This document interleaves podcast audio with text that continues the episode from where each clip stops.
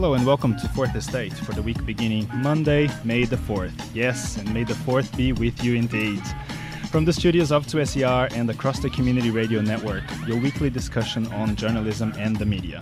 My name is Rafael Garcia, back again in the host chair. And tonight, how did the media handle the recent executions in Indonesia? And are the gloves now off to speak more freely? Did Fairfax Media sell the family silver when they shipped off their photo archives to be digitized by a company that they're now suing? Well, joining us in the studio this week, we have Tom Allard, National Affairs Editor for the Sydney Morning Herald. Hello, Tom. G'day, Raphael. Amy Coopes, freelancer and former Agence France Presse reporter. Hello, Amy. Hello. And also on the phone, we have John Drinnan, media writer for the New Zealand Herald. Hello, John.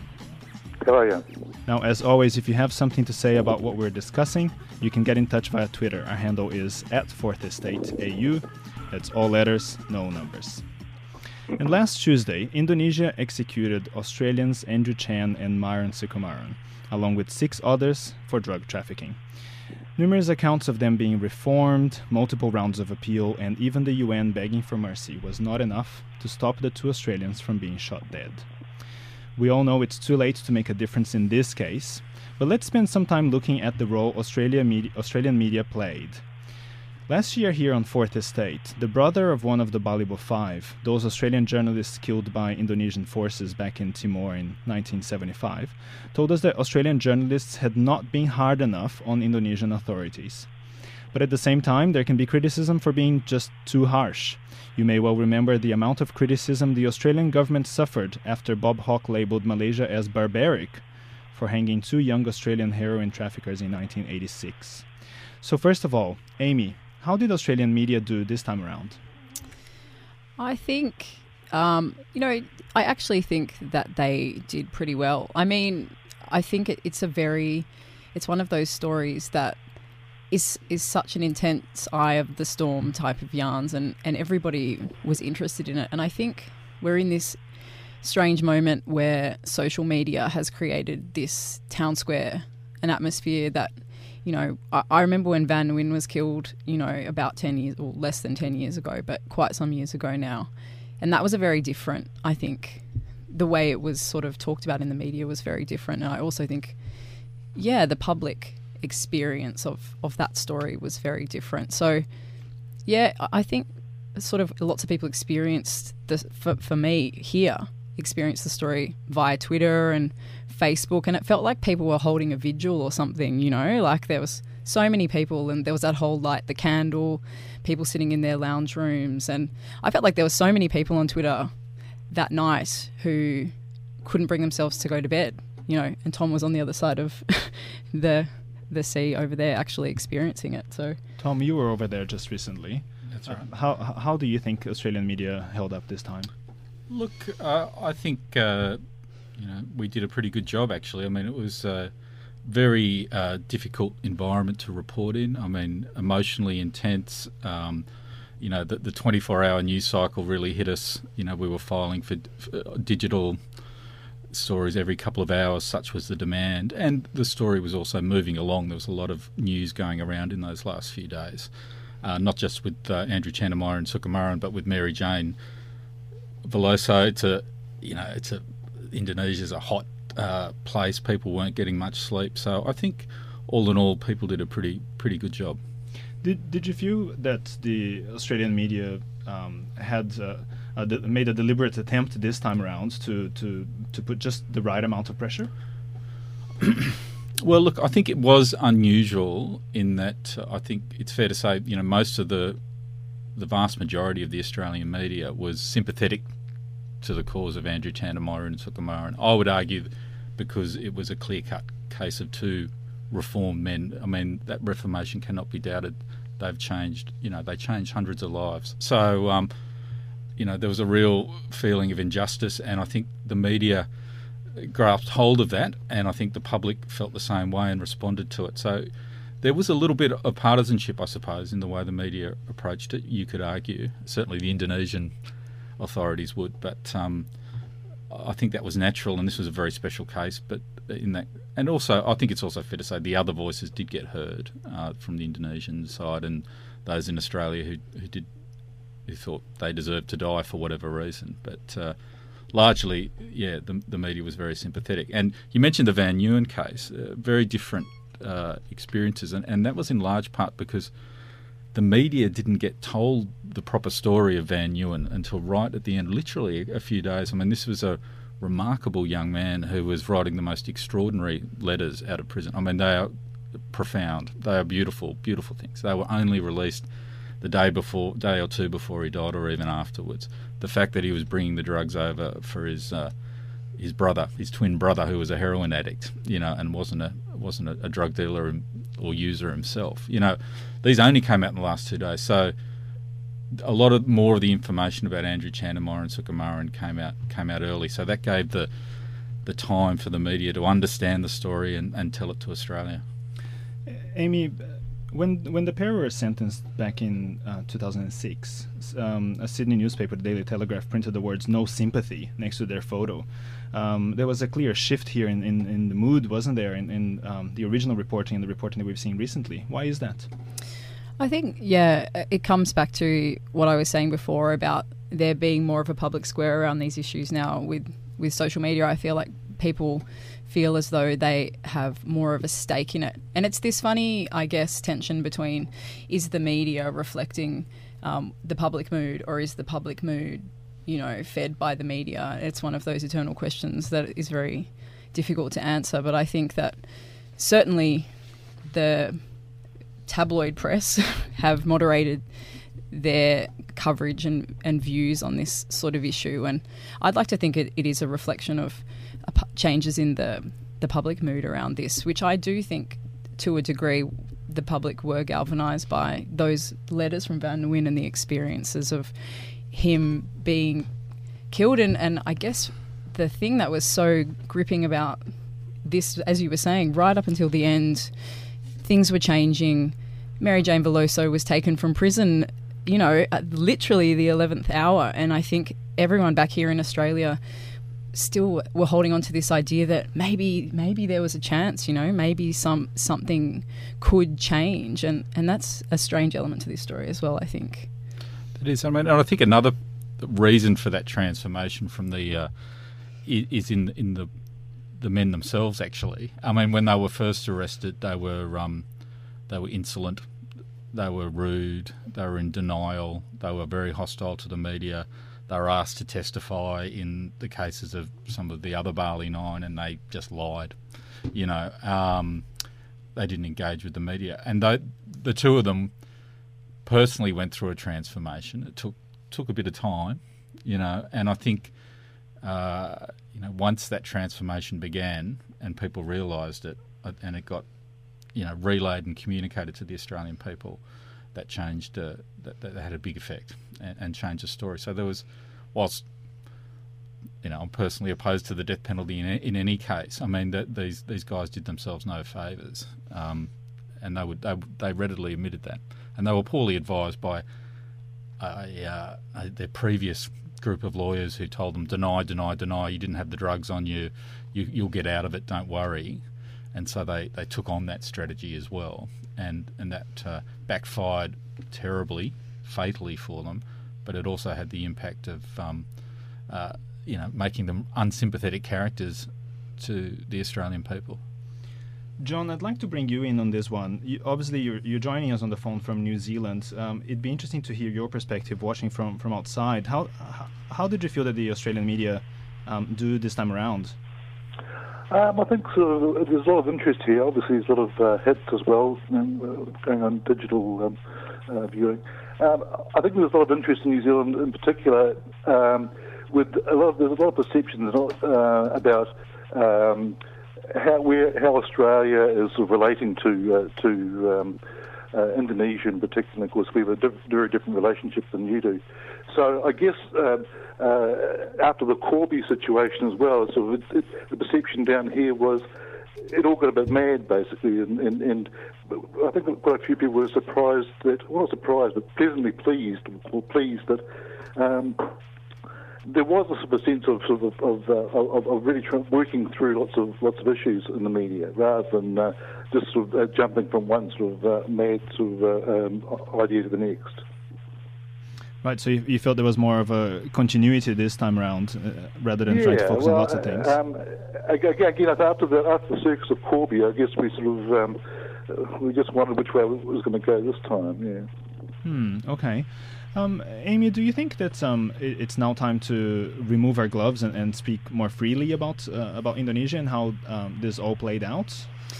Do you mean, you mean? the press or the politicians? Yeah, so uh, it, was the press being overly cautious and, and polite? Well, I mean, I think that there's certainly been that conversation had in the past few days that, um, you know, it's emerged that journalists, certainly in Indonesia anyway, Australian journalists were sort of backgrounded by default on how they should approach the story and things they should and shouldn't say, in, so as not to compromise the diplomatic efforts that were happening behind the scenes.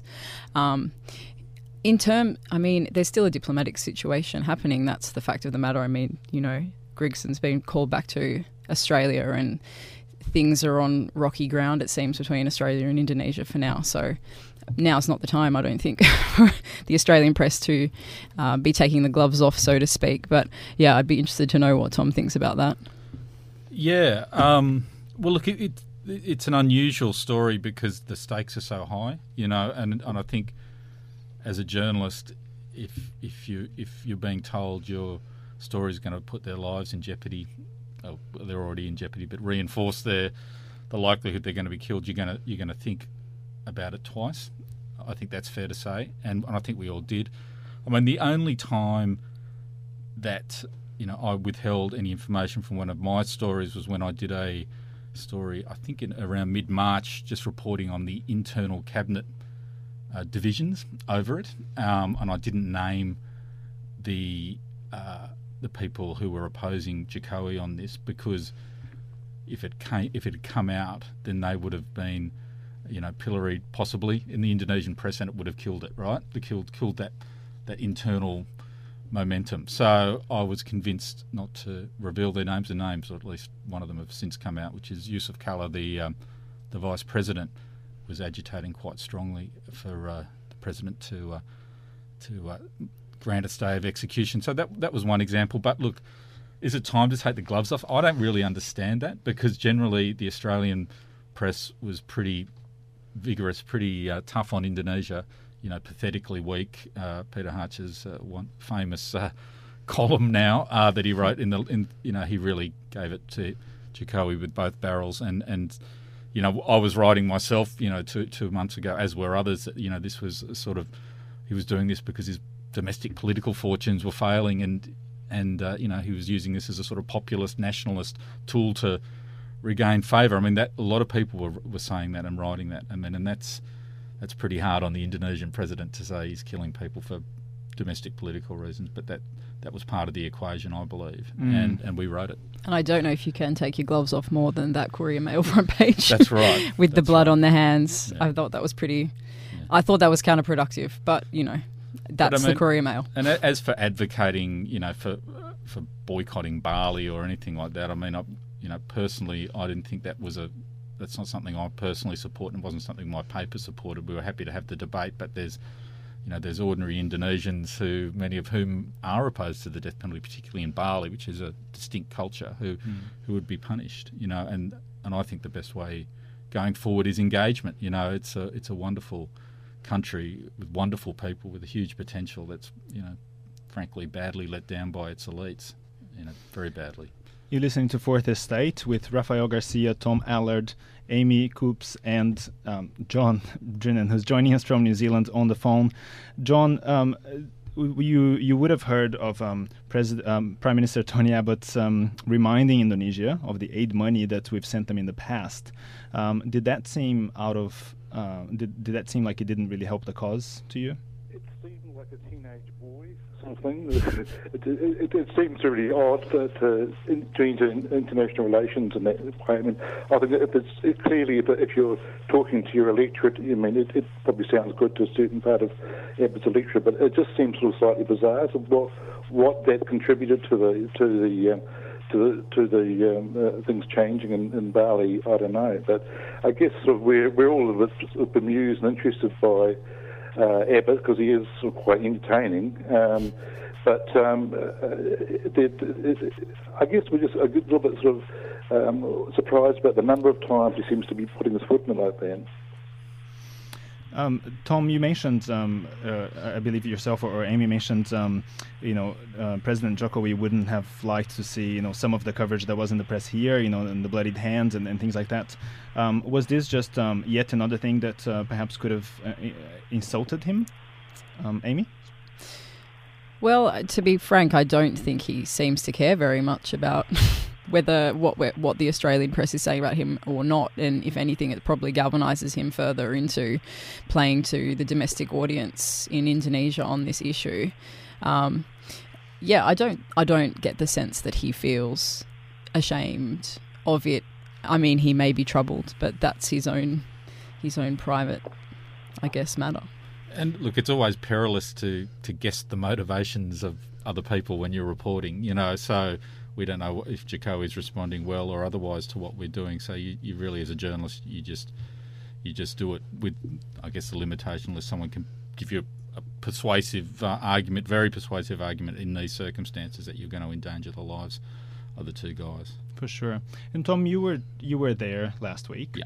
So you would have witnessed the scenes that we saw on television, mm. for example, of the families being dragged through the crowds and, and trying to just make their, their way through how what can we say about the behavior of media in, in these circumstances that the family are grieving and just trying to get to the to the port and trying to get as close as they can to their loved ones? Yeah. and media is i guess in a way getting in the way. Sure. Well look the indonesian media is um, is free fair, uh, free and kind of feral, you know, as well. You know, there's the, the, the, media scrums over there are something to behold. Although, you know, outside of Downing Street Court with a big case, it's probably not far away, to be honest, over here. But, um, but look, the families have been travelling back and forth to, to Bali for 10 years. They've been of media interest, you know, for um, most of that time, and they, they're actually reasonably used to that, that sort of uh, you know kerfuffle that we saw that looked so distressing on TV.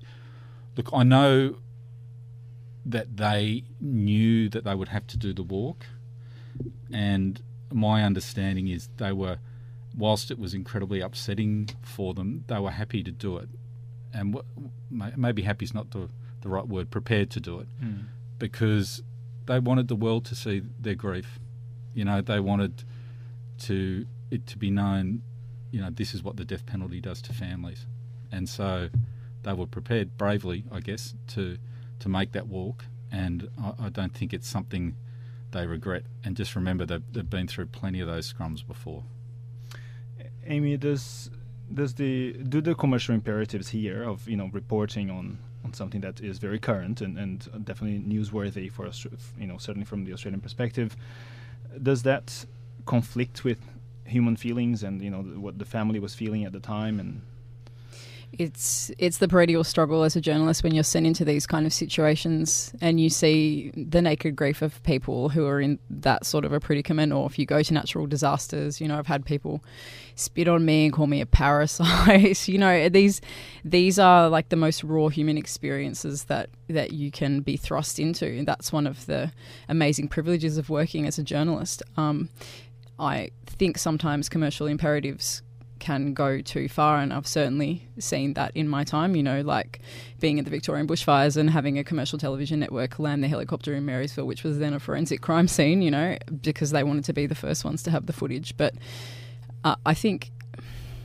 I think you have to remain human as a journalist, you know, and I think that's the the best and most important thing you can do is be thinking about those families even if you know you have to be there and you have to be in the scrum, you know, like understand, try to understand what they're going through and, and don't be the people who are asking provocative questions to try and get them to cry on camera, you know. And if you can make a gesture of compassion to them, do it. You know, I, I don't think that's trite. I think it's actually, it can be appropriate in those situations. That's probably a good note to um, end that topic. We're, you're listening to Fourth Estate with myself, Rafael Garcia, Tom Allard from SMH, Amy Coopes, John Drinnan joining us from the New Zealand Herald. In 2013, Fairfax Media copped criticism for sending its photographic archive to a company in the US, Rogers Photo Archive, to be digitized.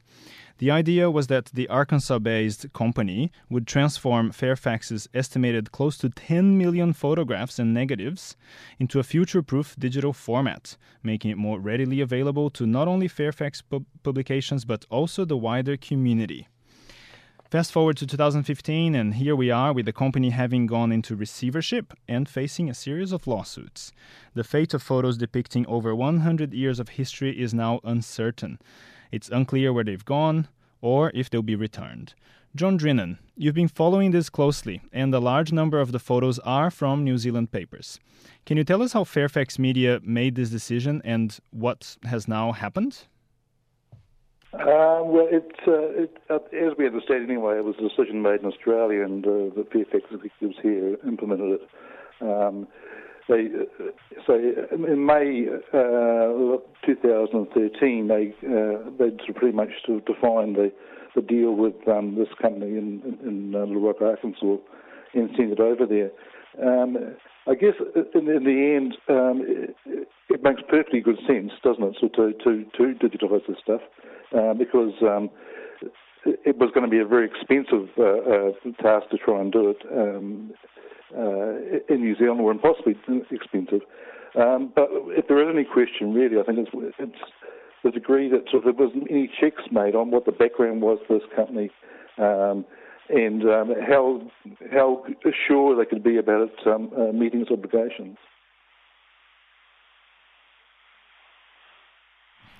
Sorry, can you talk us through just how significant this archive is? Well, in New Zealand, it's uh, it, it, basically New Zealand is a, is a duopoly of basically sort of two uh, two newspaper companies, and because there are no cross media ownership rules, there's actually not that many uh, media companies overall. Um, so it really it amounts to sort of half of the um, uh, newspaper photo archives for New Zealand going back to going back to the 19th century. Uh, I'm not 100% sure on how much uh, uh, what the uh, the Australian uh, archive comprises, but uh, certainly sort of it includes a lot of the material from the Sydney Morning Herald, and I'm not 100% sure about the Age either. So it, it is a it is a huge thing. Um, and again, it makes some sort of sense to be able to, to digitise and bring it back. And the, the idea was that this company would be able to sell off um, a certain proportion of the, of the originals um, and digitise the, uh, all of the archive and send it back to New Zealand. And, and it, it made sense, but the, the unfortunately, sort of um, within three months of the archive arriving in um, Little Rock, Arkansas, there was the FBI raiding raiding the uh, the, uh, the premises for this this company. Um, it's facing about $95 million US um, of claims in um, uh, in, in, the courts over there has been placed into receivership. Um, and so the Fairfax uh, archives, both in New Zealand and Australia, are being held by the receiver at the moment. Now, there's an amazing sort of uh, um, uh, level of um, uh, uh, denial, it seems, from Fairfax about this. Um, and, and eventually, you do, you do, find out some details. I, I rang Fairfax today just to find if there had been any um, any changes in, in, in, the status of this stuff without getting a reply. And I guess that this is what I, I wonder about with a lot of uh, media companies. And of course, we we do sort of uh, like to bang the bang the table and sort of demand action and so on. But uh, Fairfax. Um, has been very, very um, remiss in, not actually sort of fronting up to this very well, I don't think. Tom Allard, uh, obviously working for Sydney Morning Herald, Fairfax, uh, we, we do realize you didn't make the decision of sending the photos overseas to be digitized. Was Fairfax too ambitious in trying to get their entire their entire photo library digitized? Um, well, look, I, I, should preface this by saying I'm not an official company spokesman and I'm not necessarily on top of uh, every detail of this. But uh, my understanding is is I think that this, the Sydney Morning Herald alone, for example, has 10 million negatives. Um, then you've got all our, our regional publications and The Age, a huge newspaper that's been around for more 150 odd years, and uh, and the Canberra Times and others. That it was just simply impossible to get uh, these archives digitised in Australia. Um, it was not only really expensive; it would take decades. You know, they'd never done. I think the biggest ever kind of digitisation project here was about 150,000 mm. negatives, right? So, so they went overseas and um, and and and tried to do a deal that was cost effective, yeah, you know, it's no secret that media companies are doing it tough financially. So I'm sure that was part of the thinking. I don't know anything about the due diligence. I am told that uh, I am told that the age negatives have already been returned. I'm also uh, told that they're negotiating over the others to get them digitised with the receivers. So I don't know much more than that, but um, you can see why they did it. I mean, these are an in- incredibly precious resource for the nation. I mean, I'm sure I doubt there's an archive this this big of photographs in this country, mm. and um, so it's important they're safeguarding and digitising is the right thing to do because. Um, you know, negatives don't have a, uh, a, a um, infinite lifespan. You know, they're gonna they're gonna degrade. So it's it's good to get them done while they're while they're in pretty good nick. So, um, you know, we as journalists are so proud of the photographs that Fairfax takes. We're so proud of the history that you can go back and see these amazing photographs. They're they're, they're a great great resource. So I just hope they sort it out, basically. Of course. Amy, is it concerning that a large portion of Australia and, New Zealand's photojournalism for the past decades is somewhat at risk, or, or is the future is uncertain? Yeah, I think obviously that's a huge concern. But I mean, it, it, there's also there would also be a concern if you left them on negatives, like you say, they have a finite shelf life. Imagine if there was a fire and they all went up in smoke. You know, like you do have to put these things away for posterity. But I guess it, John's point is that it seemed to this seemed to have been brokered behind closed doors and suddenly it was happening and it's all gone pear-shaped and you know perhaps this was foreseeable but yeah it's a very it's a there's arguments both ways i guess john just briefly on this one um, what would have been a better approach perhaps well, I don't know. The the, the interesting thing um, beyond what is, going, is or isn't going to happen to this, uh, it may well be that the receivers um, uh, are amenable to, to sorting something out, and it'll everything comes back and, and, it's perfect. But one thing that has happened here uh, is that um, with the New Zealand archives, anyway, is that some of the um, the originals have actually been sold off on eBay. What they do is they, they had a right to sell off some photos on eBay, and some uh, which which haven't been identified at this stage, which may well be historical photos we don't know, um, have, have, been, have been sold off. And it just seems to be very like a very loose sort of, uh, arrangement, and I, I it's the old the old sort of story is you know if, if a deal sounds too good to be true then it probably is. And uh, I'm not one to to, to question sort of the, the the way that sort of Fairfax went about this.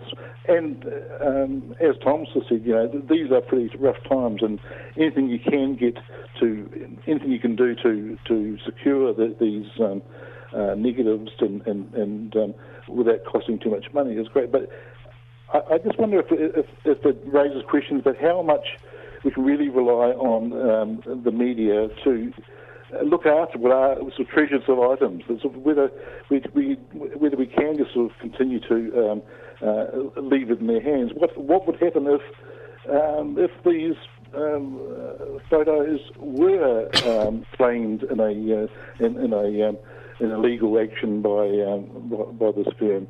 Those, um, John, uh, sorry, sorry to cut you off there. Those are excellent questions. We'll have to leave our listeners at home. That is it from us on Fourth Estate this week. Don't forget you can check out all of our podcasts on the 2SER website.